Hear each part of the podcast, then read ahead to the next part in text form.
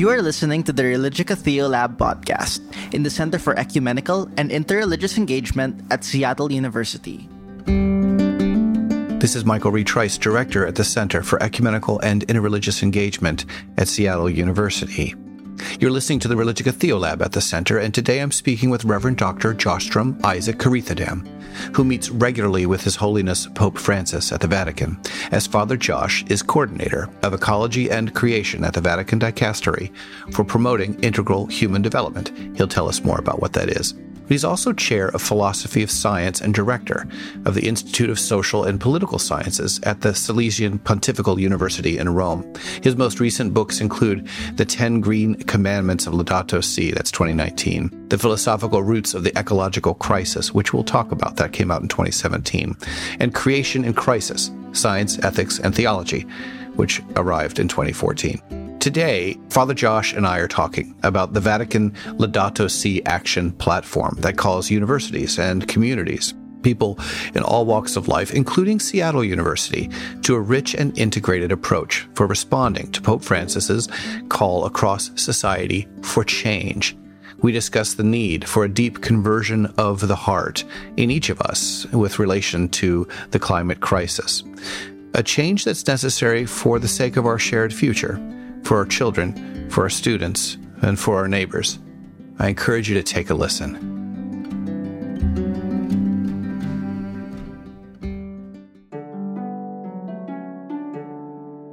What is your position as the coordinator of the sector of ecology and creation at the Vatican Dicastery for promoting integral human development? What does that position entail in your daily activity from look, working with universities, to local communities? I think a listener would love to know. Thank you, Michael. You know, dicastery would mean something like a ministry. Or the US, you have, you know, I think secretary or, you know, like, so these would be like cabinet ministers or, you know, and uh, so we have this dicastery, which was created by Pope Francis in 2017, 1st of January, for integral human development which is you know many sectors uh, of which one of this is ecology we also have economy we have one section for migration one section for healthcare then peace security so whatever is concerned with inter and uh, somehow I like to say it's integral should be integral human flourishing. Mm. Uh, you know, you know that's even a more complete word. Like mm-hmm. so, and I've been asked to I coordinate the ecology sector, which as you know, Laudato Si was published in 2015, and then Laudato Si has become our our leading light or our inspiration. So our sector, and we are like some seven, eight of us in our sector. We try to coordinate the initiatives of Pope Francis, of the entire church, you know, not just the Holy See, but also the local churches. You know, and and Laudato Si is addressed to all people of goodwill. So uh, we very much partner with other religions and with the civil society, with NGOs, with everyone. And my job would be to coordinate, you know, whatever in the name of the Holy See the, our dicastery and the creation care is one of the missions entrusted to our dicastery. Mm-hmm. So I try to coordinate, create partnerships to promote creation care, like, you know, yeah, the climate crisis, biodiversity. But as you know, it's also very much the cry of the poor, also connected to migration, food security. So in all those areas we work. Yeah. I imagine with your work, you're, you're traveling, as I know, all around the world, visiting with local communities, also in international contexts, one of which we'll talk about in a moment. But in that work, as you've noted, in terms of attentiveness to integral ecology for human flourishing, yeah. could you say a little more about the flourishing aspect that is intended for us and that Pope Francis is spending considerable time caring about? Yeah, thank you. Yeah, I think first of all, uh, one thing I also listening to Pope Francis several times I think he's really found the connection between how the ecological problems are very much connected to the to human suffering, you know, mm-hmm. what he calls the cry of the poor. And this is integral ecology, like everything is connected, you know. Mm-hmm. And I know why he is he himself, as he says, has had an ecological conversion. Like many people used to think, why should church or why should we be concerned about environmental issues? You know, mm-hmm. and then he says it was when he went to the Amazon and he saw so much of suffering and, and he found how everything is connected how the flourishing of the planet is so essential to the flourishing of human life and amazon is you know everything is so clear like you know? mm-hmm. and that was the more and he saw the, the indigenous people being deprived of their rights i think that that was his moment of ecological conversion mm-hmm. and so he has seen that for integral human flourishing we need to begin with we need to have a, a, a common home which is in, in, in good stage like you know? Mm. and as, as theologian i always think of you know uh, the book of genesis it's interesting like i mean humanity and even the other creatures we come only on the very last day like on the 6th mm-hmm. day like you know God first just create this garden, you know, sun and moon. It's done in a very mythical way, but using the cosmology of the time. But the logic is, is beautiful, like the sun and moon light, and you know, all those are created, then water and land is separated from the waters, and then the garden is created. And as we know, the with the history of the planet, this is what happened. I mean, Earth is 4.52 billion years old, and life begins around 3.9 billion years old. And but then real biodiversity flourishing happened around 545 million years ago. Like, mm-hmm. and uh, when all this reached sort of a peak or, you know, the maximum or the optimal situation, we find humanity entering, like, you know, and uh, we Homo sapiens sapiens is 200,000 years ago, like, you know, something like what happened in the narration of the Genesis when the garden is ready, Adam and Eve are brought in to live in that. You know, and uh, it always struck me also Genesis 2:15 when uh, what I call the our first job description prescription mm. is to cultivate and take care of this garden. So the first condition for human flourishing is we have a livable home, like you know.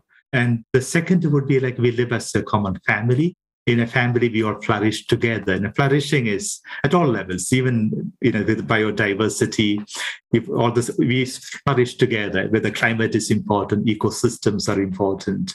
We have you know clean air you know all we have water. In the same way for humanity also that like in a family like you know yeah. we won't be happy. If i flourish and my my brother or my brother or my sister is suffering you know is, is hungry then i won't be even able to eat literally like you know. So and i think that's again for francis has seen that. So the integral ecology the beauty is he, he connects all this you know. I was very impressed. I was in Glasgow. Mm-hmm. At COP26 there. At mm-hmm. COP26, and we had a, you know, a, meeting with the IPCC head, you know, and with Cardinal Parolin and uh, just three of us.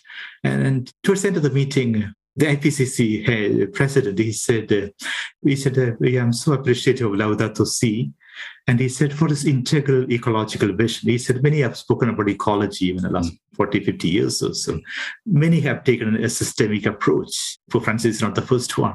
But he said, Pope Francis is the first one who connects both integral approach and the ecological vision, like, you know. So I think that is the, the very much the uniqueness of Laudato. And, you know, hearing it from a from the head of the IPCC was humbling, like, you know. Yeah, that's that's extraordinary, really, an affirmation of the of the work. And to your point also, to the points you just made, you know, it's really yeah. remarkable when we think, isn't it, that biodiversity on the planet the last 45 million years, this sense of, of a common family and a, a shared responsibility in the great expanse chronologically of the cosmos, that's just a precious small amount of time. And yet in Laudato Si, and I want to encourage the listener to go and and find that document. It's free. It's online. You can download it at any time. Laudato Si, which came out in 2015. His Holiness Pope Francis is really, I think, clarifying as you've identified what our moral and spiritual responsibilities are. And I'm reminded that just before the COP26 uh, event or convening this last fall of 2021, on October 4th, he he issued a plea to protect the environment and and warning that future generations will never forgive us if we miss the opportunity to protect our common home in the way you're discussing there. Is Pope Francis, do you think, seeing this ecological crisis as a deeper spiritual crisis first? And if so, when we look at the next five to 10 years ahead, what is our work, both spiritually and ecologically, to respond to that crisis?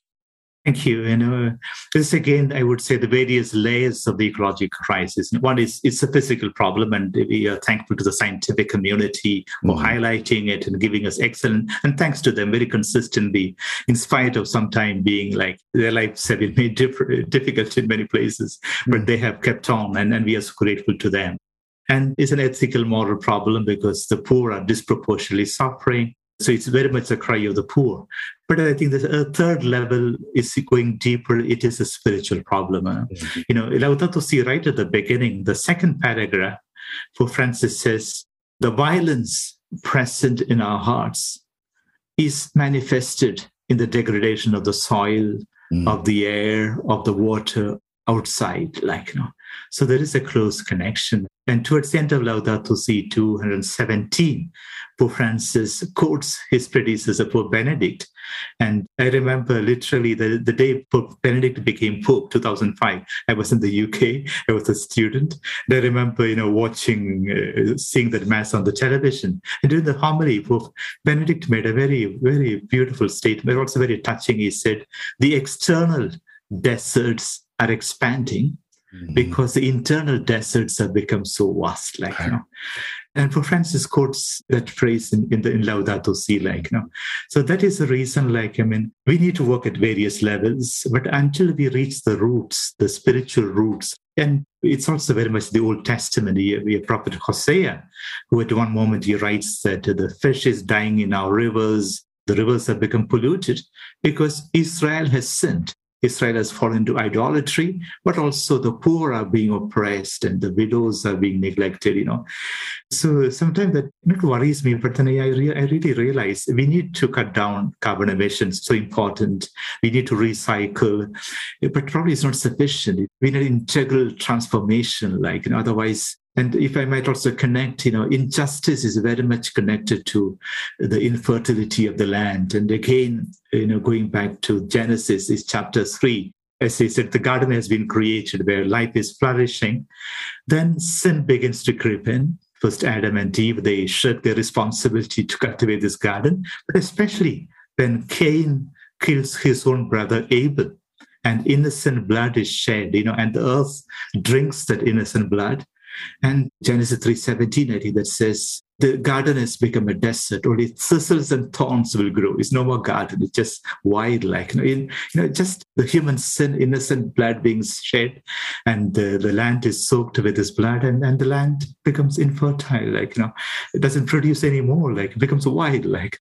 So there is a very deep connection, like, you know, so unless we also work at that level, that's where religious communities can do a lot, like, you know. So on the 4th of October, and we are also very much involved. You know, we prepared over a year this meeting for several reasons. One is because faith communities are we are a large force, and I think of Iyad from UNEP, from the United you know Environment Program in Nairobi, but also many others mm-hmm. who are realizing that. As everyone says, we are like 83% of humanity, you know, belonging to one religious tradition or another, like, you know. So we are a big force. But second thing is mm-hmm. we have so many of so much of resources in our tradition. And the third thing is just what I mentioned that unless we address the spiritual roots, like you know, probably we won't be able to really meet the challenge. Like you know, but I don't want to ex- only absolutize that. We need to work at all levels: the physical, moral, justice element of is so important, but also the spiritual. No, I hear that in your words and following your work and the way in which you are clearly working at numerous levels at once in terms of care for the most marginalized, for the poor, thinking of the moral implications, the spiritual, the physical, and ecological on the planet, and balancing all of that. And something else you've also mentioned with this narrative of Cain and Abel, I mean, it's, it's not a rhetorical question, is it? When God asks, Where is your brother? His blood is crying to me from the ground, and suggesting we have a moral responsibility, all of us, one to the other, especially where there's such a disequilibrium in the world for access from one country or one region to another that really can impact the kind of flourishing that you're talking about. It reminds me that UN Secretary General Antonio Guterres noted right before COP26 that know, this was another thundering wake up call, referring to the scientific report on climate change that had just come out. And he notes at that time that the emissions gap, aligned with what we're talking about here, is a result of a leadership gap, he said at the launch of that study. I think in terms of leadership gap, you might have something also to say about you know, moral leadership as a response to the non rhetorical inquiry from the divine where's your brother? Where's your sibling? Where's your responsibility? Are we taking that seriously enough? What needs to change what do you see as particularly perilous or that we need to be attentive to? I mean, now in the next three to five years? Oh, thank you, thank you. And yeah, the one of you know Cain and Abel keeps resonating within me, and mm-hmm. I was I was just remembering when God asks, Where is your brother? And Cain very arrogantly says, Am I the keeper? Mm. Of my brother, and uh, in Hebrew, the you know the word keeping is was already used in the second chapter when God asked Adam and Eve to keep the garden, and they didn't keep the garden. Interesting. And then we have the you know Cain, their son, not keeping his brother. Mm-hmm. And I think both are very much connected, you know, keeping the garden, caring for the garden, and caring for one another there's an intimate link like you know mm-hmm. unfortunately there is moral leadership and antonio guterres we also appreciate him a lot and, and we see that he's very much the same wavelength with pope francis and there is very good chemistry between them between antonio guterres and, and, and pope francis and moral leadership is first of all speaking out. You know I, think we need to be prophetic and guterres does it at the political level and pope francis does it at, at all levels possible you know we need to stand up for our brother. And today especially those who are most those who are well well off they don't need they they're okay.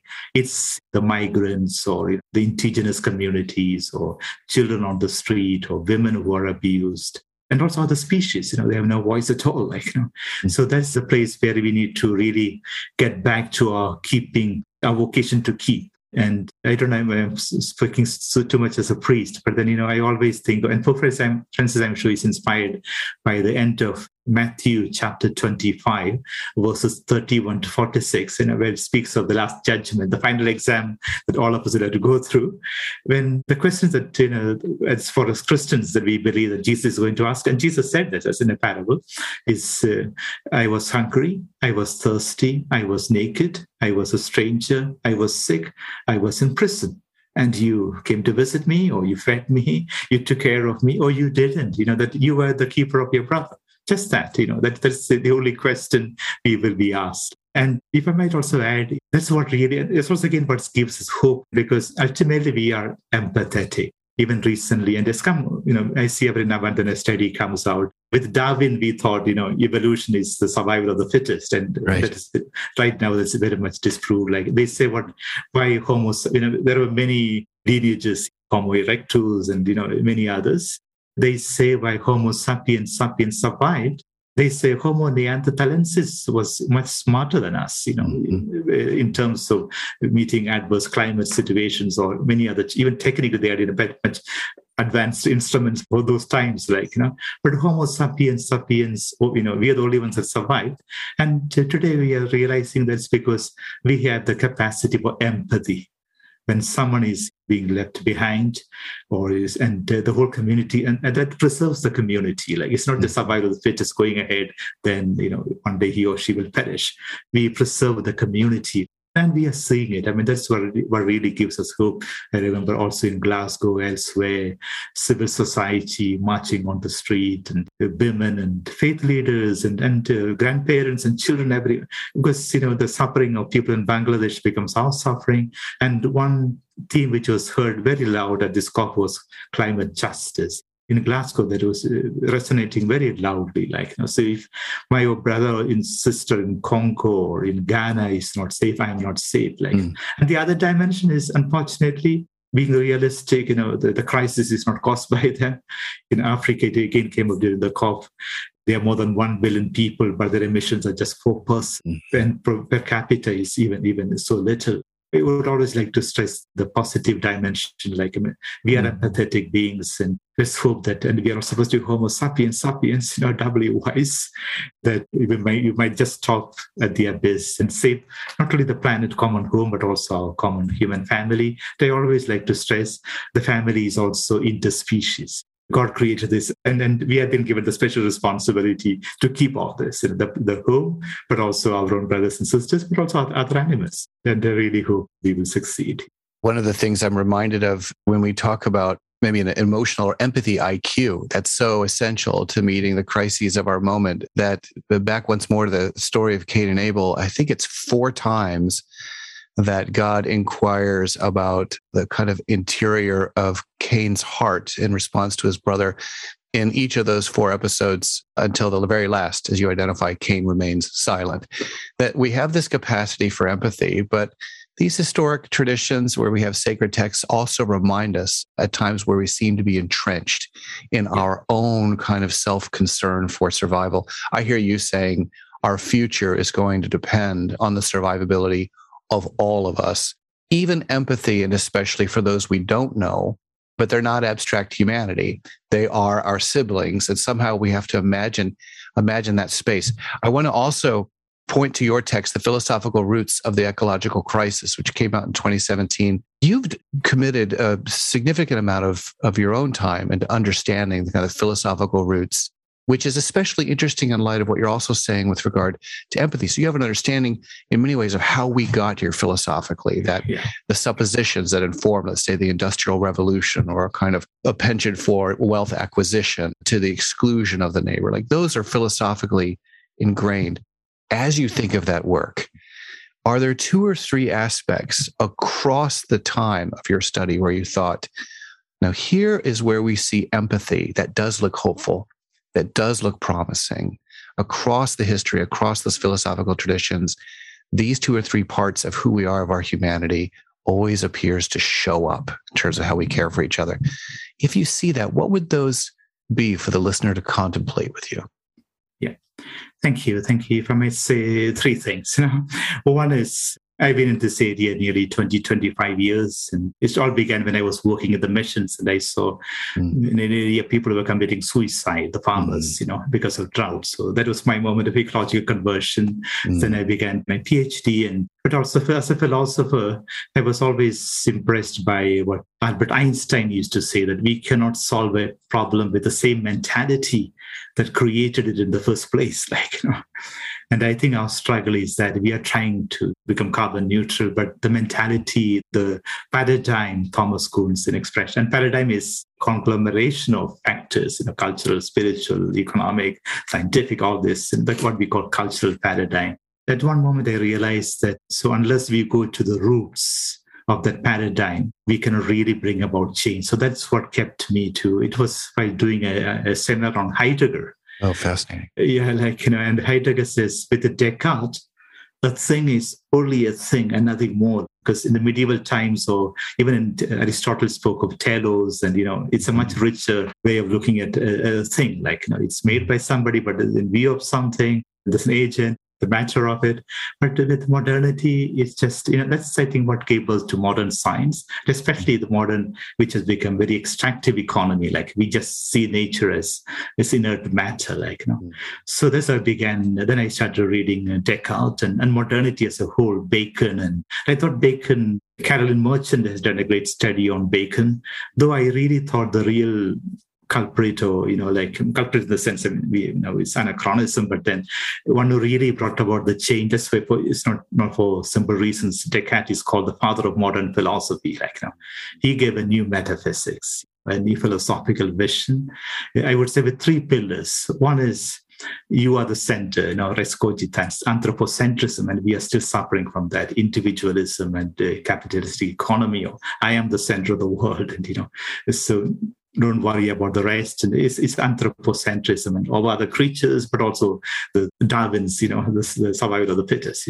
The second is this separation, or even before separation, nature we see as inert, you know, as no more. Telos is no more alive, or indigenous, even in medieval times, you know, nature was alive with God's spirit, or indigenous communities the spirit of the tree or the river, all that.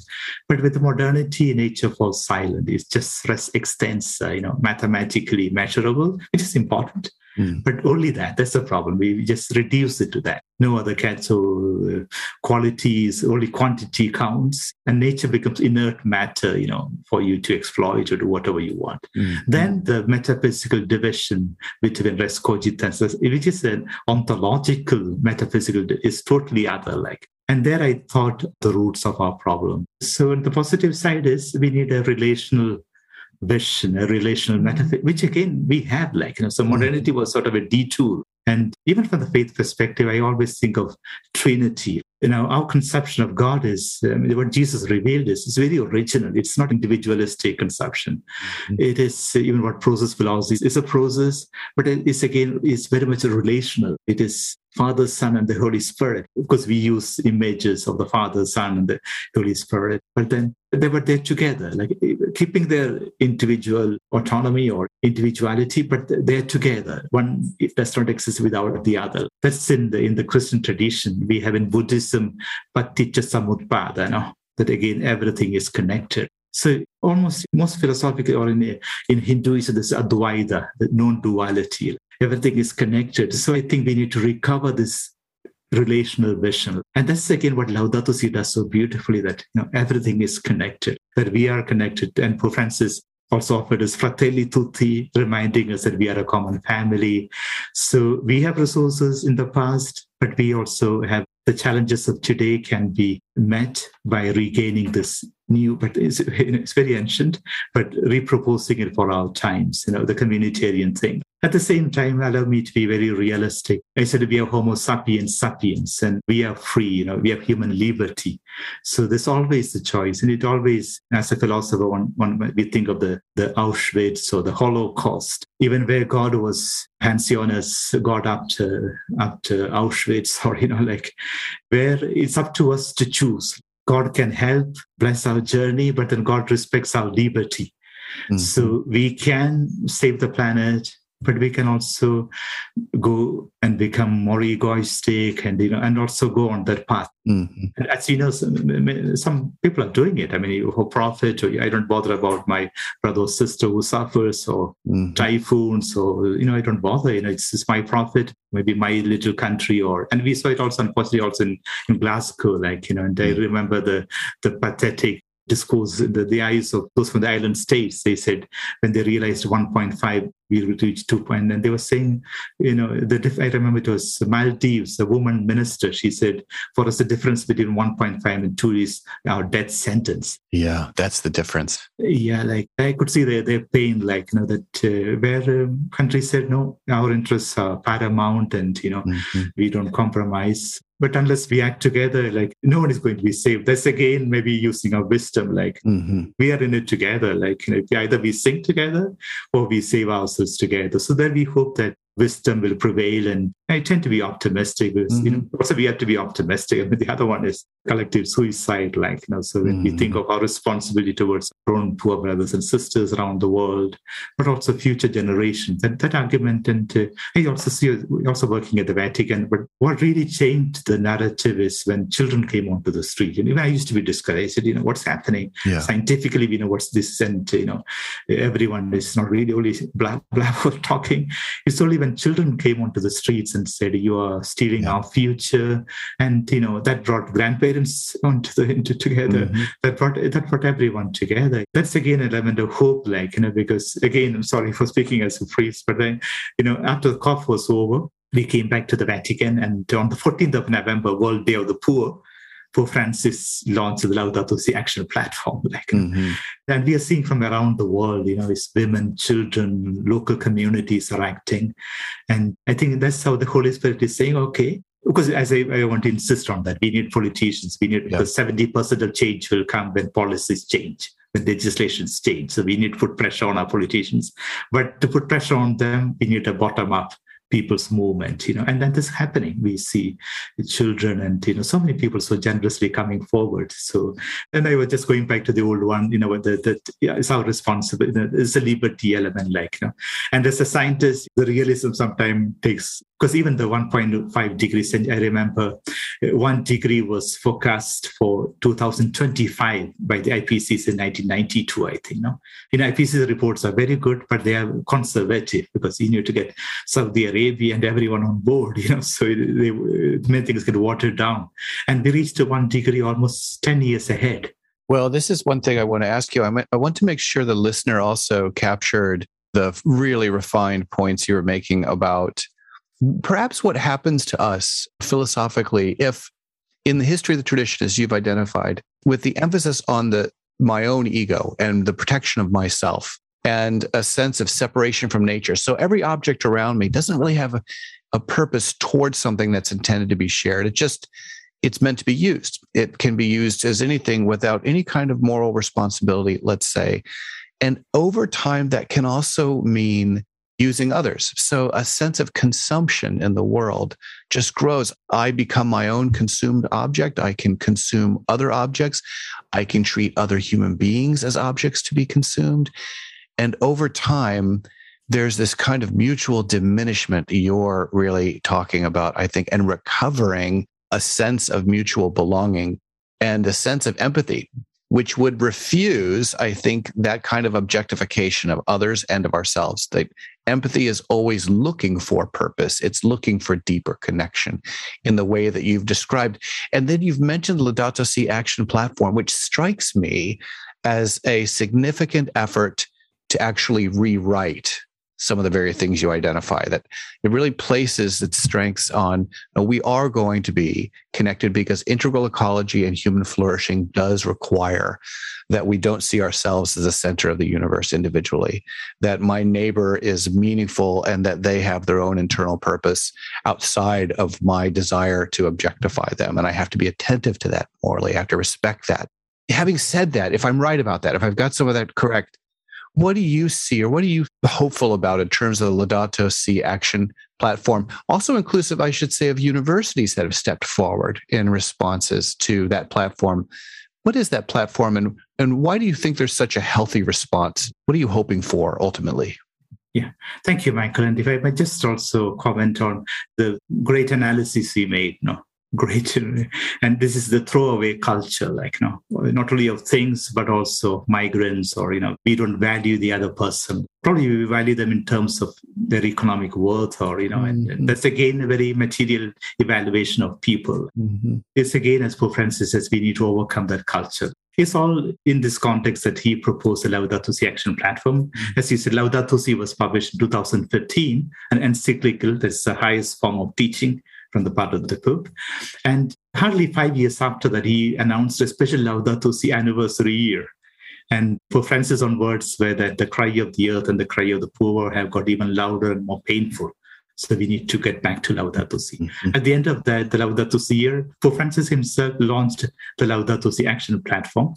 Now, if I might say three things about the why of it is time is running out. And I can also confess that we began working nearly three years ago when a group of scientists came to the Vatican. That was before the 1.5 degree centigrade came out mm-hmm. of the IPCC. I don't know for the help of our audience we keep on saying 1.5 when i find it very useful when i tell the students and somebody asks me what is the problem with two or three? Then i, I tell them you know imagine we are in an interglacial epoch last 10 12000 years. And during the entire last 12000 years earth's average temperature did not vary by more than one degree all this 12,000 years or so. Like that's when human civilization was born, agriculture was created, you know, that's when we began to flourish. Like, you know. And from 1850 up to today, the temperature has risen by 1.1 degrees centigrade. And we are seeing the impacts around the world. Mm-hmm. And 1.5 degrees centigrade means it's going to be 50% worse than today. 50% worse than what we're already seeing. Already seeing like, mm-hmm. but that is the the minimum we can, you know, we can afford to limit, like, because first of all, CO2 remains steady for 100 years and there are so many factors. So it, it is already bad. But the scientists told us, okay, 1.5, that's the catastrophic limit. Mm-hmm. As you know, even with the Glasgow, with all the promises, we are going to reach 2.4. Imagine. Yeah. So that you know. is for the listener, that is a devastating number, right? At 2.4, yeah, yeah. what does that mean for some of the things we're talking about, life gets incredibly difficult at 2.4. Yeah, think of the Arctic, for example. You know, the Greenland is melting. Unfortunately, you know, last summer for the first time it rained the, on the Greenland, mm-hmm. and a couple of days ago, a study came out saying that in the month on the 20th of June, Siberia, one area reached 38 degrees centigrade. You know, mm-hmm. which is just minus 30 or 40. Summer warms up a bit, but 38 degrees centigrade. You know? Incomprehensible. Yeah, yeah 100 degrees yeah. Fahrenheit. Right? We're talking about significant, formerly unknown, right, temperature lifts. Yeah, and also the latest IPCC report said of this August, if the Greenland were to melt, sea level rise around the world is something like 7.2 meters. Imagine And if it is happens, if we can remain within 1.5 degrees centigrade, that will happen over thousands of years. So we can adapt to an extent like mm-hmm. But if we just cross two, that's going to be within centuries or even unpredictable. Like mm-hmm. so, the, I mean, I sometimes feel sorry. Like we don't realize the, the, really the big risk we are taking. Like I mean, we cannot afford to take a risk. We mm-hmm. won't do it with our, our home or you know, there's such a danger. But as uh, our common home, we are taking this so this was the urgency that prompted us when the scientists they met with Pope Francis, then they came to us, then we said we need to start acting. The second thing is we said we need an integral approach. I already spoke about it. So we need to bring everyone together. So it meant two things. First, that we need to bring everyone together. So we said we need to involve families, parishes, dioceses, schools, university. We thought of seven sectors. So third will be uh, school, you know, parishes, dioceses, uh, families, parish, dioceses, schools, and universities. Fourth is hospitals and healthcare centers. Fifth is the world of economy, business, farms, labor movements, all that. Uh, sixth would be groups, movements, organizations, and seventh would be religious orders. And you know, the Jesuits, you know, very familiar. The, you know, just a few days ago, the Jesuit Father General said the entire Jesuit family is going to embrace the Laudato Si Action platform, mm-hmm. and the university is part of that. Like you know, so involving all the partners. And the second thing about integral ecological vision is is not just carbon neutrality so we propose like the sustainable development goals. We propose seven Laudato Si goals. It's all on the website, you know, cry of the earth. So renewable energy, water, biodiversity, all that. Then cry of the poor, that we keep the poor at the center. The most vulnerable could be minorities, could be migrants, could be women, trafficked, or you know, it changes according to in various contexts. Then we change the economic paradigm at the macro level. Then we change the micro level, my own lifestyles. Mm. Then education, spirituality, both are important, you know, and this again, universities, you know, such a crucial role. Mm. And the seventh thing we purposely said, all this we do as a community we just want to break away from this individualistic because we found at one stage and there have been many states even oil companies were using that strategy like you can change the world that you know you are the center and the world has not changed you know we're yeah. saying let's change the paradigm we're saying so we're asking families to join parishes to join schools to join and religious orders to join but always as a community so seven laudato si goals and seven years you know we are saying in seven years become a laudato si university as mm-hmm. seattle university is going to be become. Mm-hmm. That is again a biblical number. Seven is the number of fullness and the Jubilee concept, all that. And what really gives us hope is, is the two things. First is the vision that Pope Francis gave us. He said, okay, make it an, an exponential journey. Like you know, so this year we are the get trying to get as many people enrolled. And next year we'll invite a new group. So if we had say 2000 schools this year, and we will have thousands as people mm. are getting enrolled. Next year, we want to have at least 4,000 who will do their seven years journey. 2023, the double of that, 8,000, then 16,000. So in few years, we really get what we call the critical mass. And that is the element of hope we see, like, you know, is that it was based on a Harvard study, but many others have studied that. Came up, they said uh, any change is possible when a critical mass is reached. And the good news is that the critical mass is not a big number. They say if you're 3.5% of a group, we have the critical mass for change which can trigger change. You know, that's how the Berlin Wall came down. A very classical example, very recent, and what Nelson Mandela or Martin Luther King or Mahatma Gandhi, and we think, sorry for you know saying, saying from the Vatican that Pope Francis is probably that that charismatic leader for today who can because people don't change because of ideas or facts or numbers. People change because there is a charismatic leader who can inspire a, a movement. You know, that's right and it is inspiration to hear what you're you're saying as well. We may be on our on route to 2.4 degrees Celsius, but you're also noting it takes 3.5% really of portion of the population to emit that kind of change. And the change that you're calling for in Laudato Si that we're seeing, that we're discussing in terms of integral human flourishing really is, is the paradigmatic shift of a conversion of the heart. Yeah. So it starts perhaps with each of us in community, a sense that I have a role to play, whether that's in a university or in my family or in a community or with my neighbor, and that that role is not to be diminished in any way, shape, or form because it has the capacity truly to participate in that kind of conversion. that sounds as you're speaking to it i so appreciate you speaking both as a professor a scientist and as a priest because that conversion of heart should cross every aspect of our lives shouldn't it? Very true michael. And, and we are also uh, trying to make it as inclusive as possible like you know because that's again another secret or you know like so we, we i said all the seven sectors but we're also working trying working with other churches. So you want to make it ecumenical. Even this morning, I was talking with somebody, somebody uh, from the Anglican Church. You know, so then also we want to make it interreligious, the Parliament of Religions and others. So together we might we should be able to make this 3.5. But again, there for the society to change, we need between 21 to 24 percent that we hope to get within a decade or so like you know so once the critical mass is reached change is triggered and it happens then we need to get the societal transformation and all that we need to do it within a decade you know and the optimistic thing is and as you said I think by now people are realizing that we need to do something. You know, there's sometimes a despair. What can I do? China is doing this, or Russia is doing this, or you know, or the world is after consumer. But you know, I can make a difference. You know, I think always think of my Mother Teresa of Calcutta used to say, "Yeah, what I do is just a drop in the ocean, but you know, in the end, the ocean is just made up of you know drops, you know, and you can see the amount of good that you know her sisters are doing around the world." And we are literally, even we said about the universities, we have like over 100 partners just leading the university sector. And I see them as a very pivotal, that is a very pivotal contribution.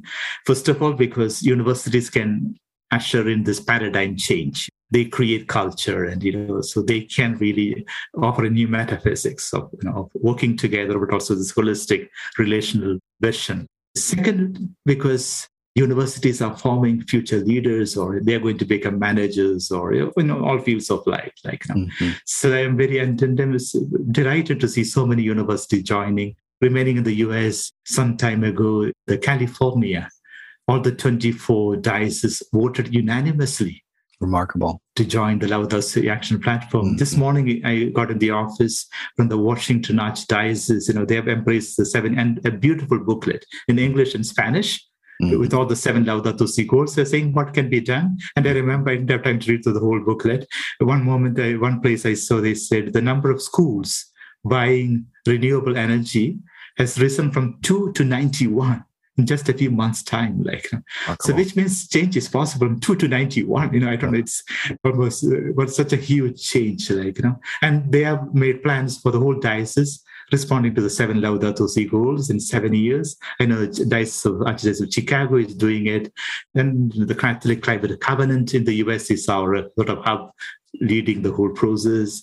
And the, the Jesuits, the Father General came out with a statement inviting all the Jesuits to become uh, Laudato Si communities. And it's enough that we join together and, you know, and, and we can make things change happen. I want to encourage the listener to follow the lead here, read Laudato Si, assess Laudato Si action platform. You can find this online. We'll provide those links also through the Center for Ecumenical and Interreligious Engagement. And I hope, Father Josh, thank you so much for this time. I hope that we can follow up in a year and have a further assessment of how has that action platform continued to mature and what do you see as the next specific steps for transformation that all of us can participate in. I want to thank you so much for your time today. Thank you so much, Michael, for making this message to reach as many people as possible. And also allow me to thank you also in the name of Pope Francis for doing this. You know. Thanks so much. Thank you. Thank you. Thanks to all our listeners. Thank you very much. You've been listening to the Religica Theolab podcast in the Center for Ecumenical and Interreligious Engagement at Seattle University. To learn more about the center's work and for resources to be used in local communities, visit us at seattleu.edu slash the center.